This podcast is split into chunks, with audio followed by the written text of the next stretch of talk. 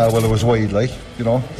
I don't know how many thousand people were, were here. I'd say every one of them thought it was wide except the umpire. But anyway, so look, that's what happens when you, you know, when you weigh a grounds, you don't tend to get breaks. Subscribe to the OTBGAA podcast feed wherever you get your podcasts.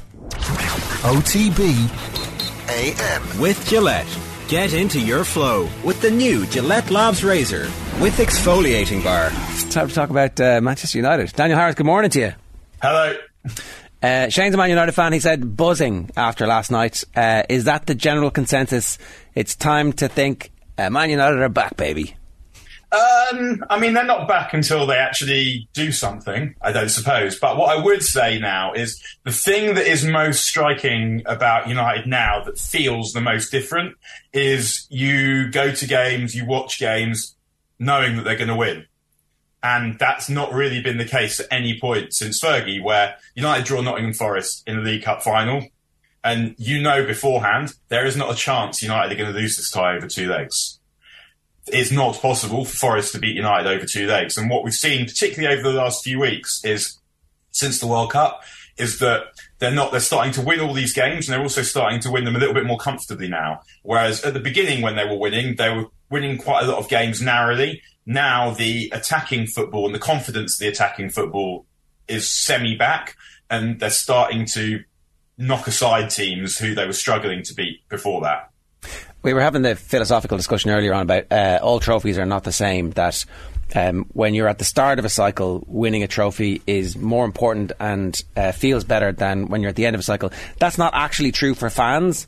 I think for an outsider watching a club, this trophy for Manchester United will be more important than, say, anything that they won under Van Gaal or Mourinho as an outsider. But as a fan, all trophies are equal, right? You get the day out, you get to go to the match, you get to celebrate in the moment. Yeah, I think so. And I, I would like United. United won when United won the Europa League under Mourinho. That was a massive trophy because that completed the set. That was every trophy that the club could win had been won. And there are very few clubs that can say that. And if you can't say it, if you couldn't say it then, you can't say it at all because the Cup Winners' Cup doesn't exist anymore. So that that Euro, and it also came the couple of days after the Manchester bombing. So that particular trophy, won under won under uh, Mourinho, was it was an enormous trophy win that one. And then also, it's not just about the club story. It also can be about personal stories as to why particular trophies matter to you. So for me personally, I have a, quite a close relationship with, with the cup that they won under Van Gaal for various reasons and just some various things that were going on in my life at that time that made that a very significant one. So there'll, there'll always be reasons. And also, that FA Cup win, if United don't beat Palace in that cup final, then Alan Pardew doing that dance becomes enshrined in football folklore forevermore. so United not beat, number one, just football folklore didn't need that. So United saved the whole world from that. But also, United saved themselves from the humiliation of being the patsy that was the victim of that. In the same way now, actually, United don't want to go to Wembley and beat the Patsies since Newcastle's last trophy since, was it 68, 69?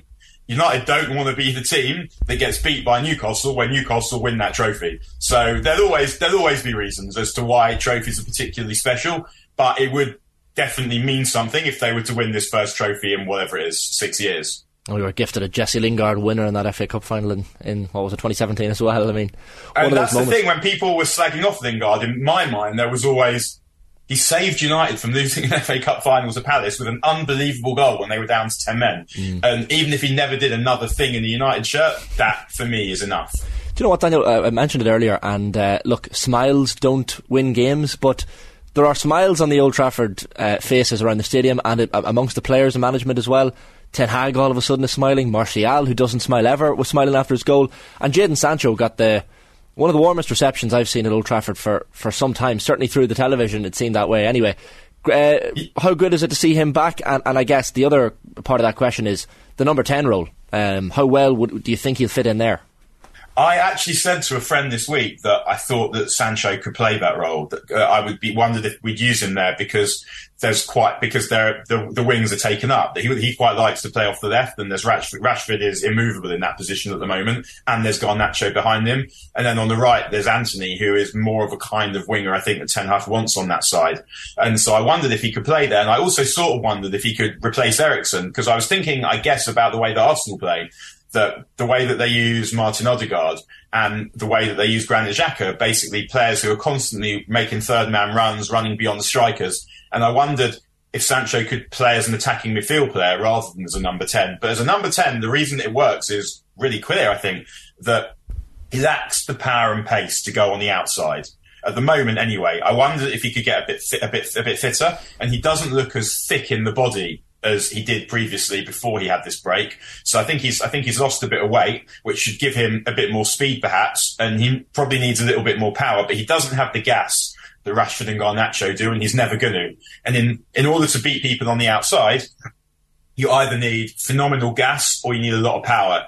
So he doesn't have that. And if a winger doesn't have that, then they're not as good as one who, who can go both ways. And one of the things we've seen in Rashford's development this season is the ability to go on the outside is one of the things that has made him a much better player now. Whereas inside, the space is much more restricted. So it's not so, so creating space is not so much about speed. It's more about feet and intelligence. And Sancho's ability to take the ball under pressure, to do magical things with very soft feet and to move away from players in tight spaces. He's he's amazing at that, and he's also a really good finisher. And so those two things make me think that he could do a pretty good job there because he can also play on the half turn. The problem for him is that that's where Bruno Fernandes plays. But what it gives United is it gives United options whether they want to rest Bruno because I know people were talking about playing uh, Christian Eriksen against Reading and him getting injured for me, when you overplay players, it's not so much the fact that someone like Andy Carroll might lumber into them and hurt them on purpose. It's more that you want the players to be fresh come the massive games at the end of the season and you want them to be fresh through the season. And the way that you achieve that is by rotation. So United haven't had an alternative to Bruno really in the three years that they've had him.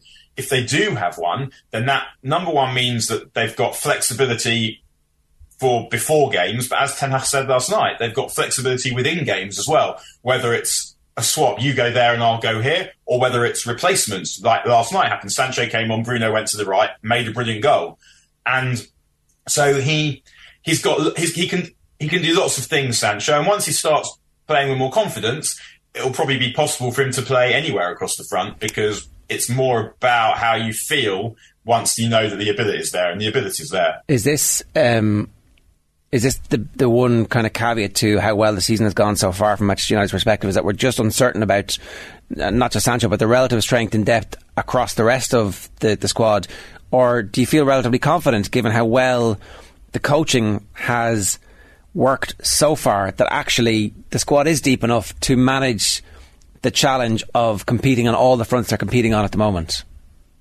There, there are a few players in that team that can't really be replaced. And that is the case. If you have brilliant players, sort of a facility of being a brilliant player is that you're missed when you're not there, and it doesn't matter who you bring in. So I, I would say the player that they are least able to replace is probably Casemiro. And I don't think they would have lost that game to Arsenal if Casemiro had been had been available for that one. And they don't much want to lose Martinez or Varane either because there, there's a big step down there. But otherwise, they have quite good replacements in every position. If Shaw doesn't play, they've got Malacia the right backs are not neither of them are that good, but there's not that much between them. Bruno obviously is, is the leader of the team. He's the captain of the team. He's the best player in the team. But they do now they do have other ways of scoring goals besides Bruno, which they didn't really have under Ole. So a- any team will miss good players. If you took Thomas Partey out of Arsenal for a long time, that would be a problem for them. If you took Martin Odegaard out of Arsenal for a long time, that would be a problem for them. And it's not necessarily because the squad strength isn't right. It's just because these players are brilliant players and there aren't players who are like them. And if you, it's not possible to have a player as good as them because they'd just be sitting at the side. So yeah, I, I, I suppose that the, the, one caveat would have been up until recently, we would have said Manchester City could largely have any of their best players playing, even you know, even without De Bruyne for a period last season, they were still able to reel off a lot of games. And he came back into the team, and the team improved. And you say, oh, he's slightly better than what they had as a replacement, but the replacement was excellent. Now with Cancelo gone, and uh, just a few questions there. I'm, I'm not convinced, as convinced, that everybody is in the same form they were in at Manchester City. But I guess, you know, that's the, the level you have to aspire to, and that's they're the champions for four out of the last five seasons because they have that squad. Um, notwithstanding what you've just said, is there any concern that they don't have a, enough depth just yet in the evolution yeah, to yeah, finish for it? Sure. Yeah, yeah, yeah. But they don't have like even if Casemiro if Casemiro is not available, they don't have a sensible alternative to him. Obviously, there's not going to be someone as good, but there isn't really anyone else in the squad that can play that position. So there's no depth there. Uh, there's no there's no proper centre forward, so there's no depth at centre forward either because I guess there are players Weghorst and uh, Martial who would be good options at centre forward if you had someone above them, but you don't, so they're lacking a little bit there.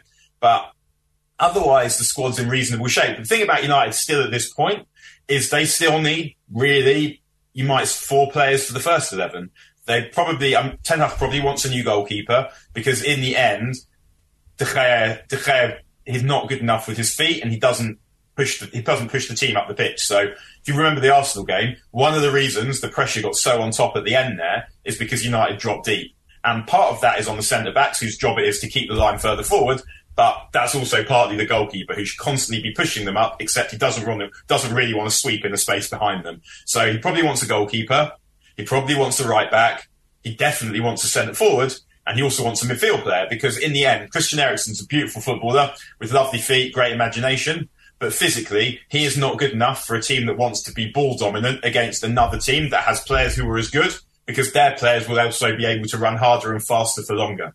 So that's four players United really want for the first team. And if you look at the teams United want to compete with, um, Arteta now is signing players for the squad because he basically has a player that he wants that he likes in every eleven in every position probably is going to upgrade Granit Xhaka next in the summer or, or, or, soon. But he likes all the players that he has and he's happy with them, and so he's now buying for the squad. Whereas United still need to buy for the first team. And City similarly, they basically have a first eleven and lots of options, and that's what United need to compete with. And they don't have that yet. They're still trying to buy first eleven players in the summer. So once they buy the first eleven players, actually the strength in depth isn't bad the strength in depth is not ideal now because the first eleven isn't where it needs to be. I think. Once uh, once a team is winning, uh, Daniel, I guess the trust is there in the manager, and, and the trust was there on transfer deadline day when Christian Eriksen, uh, his injury is announced that he's out till late April, early May, and then the, the quick deal is made for Marcel Sabitzer, and he was in the crowd there last night at Old Trafford watching on.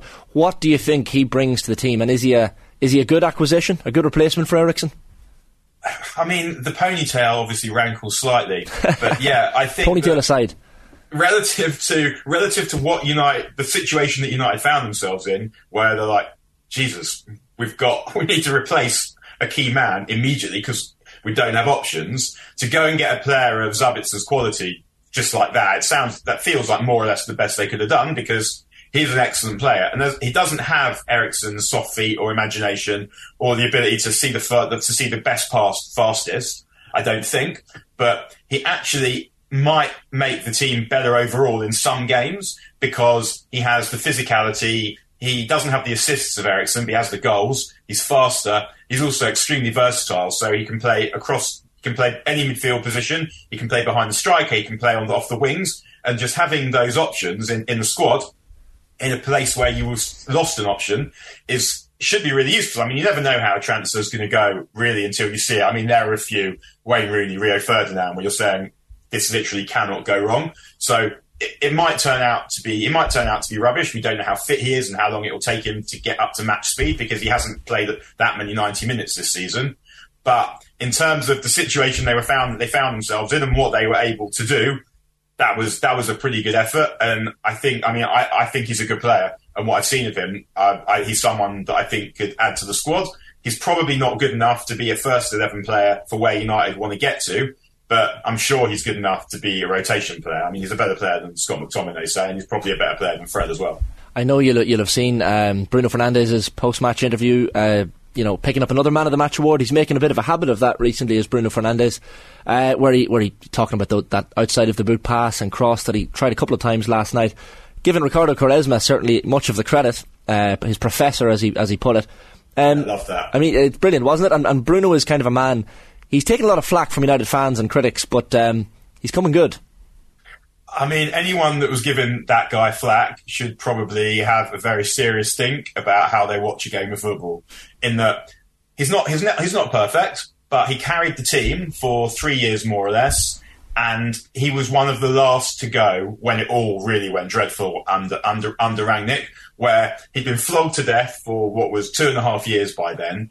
Played game after game after game after game. I think he'd been him and Harry Maguire. I think had been the busiest players in world football or something, and it was people spoke about him like he was an idiot that he was someone who just tried a Hollywood ball or a Hollywood shot every time. Whereas it was very clear that that was just his job in the team because the team didn't function that well because they couldn't pass through midfield. So they weren't able to dominate the ball. So when he got the ball, he didn't get the ball that often. So he had to try and force something to happen.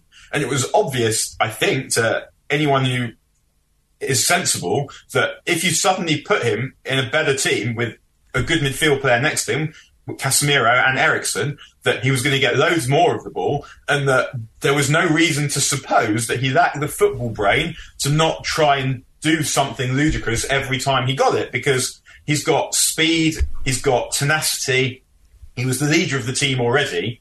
Why?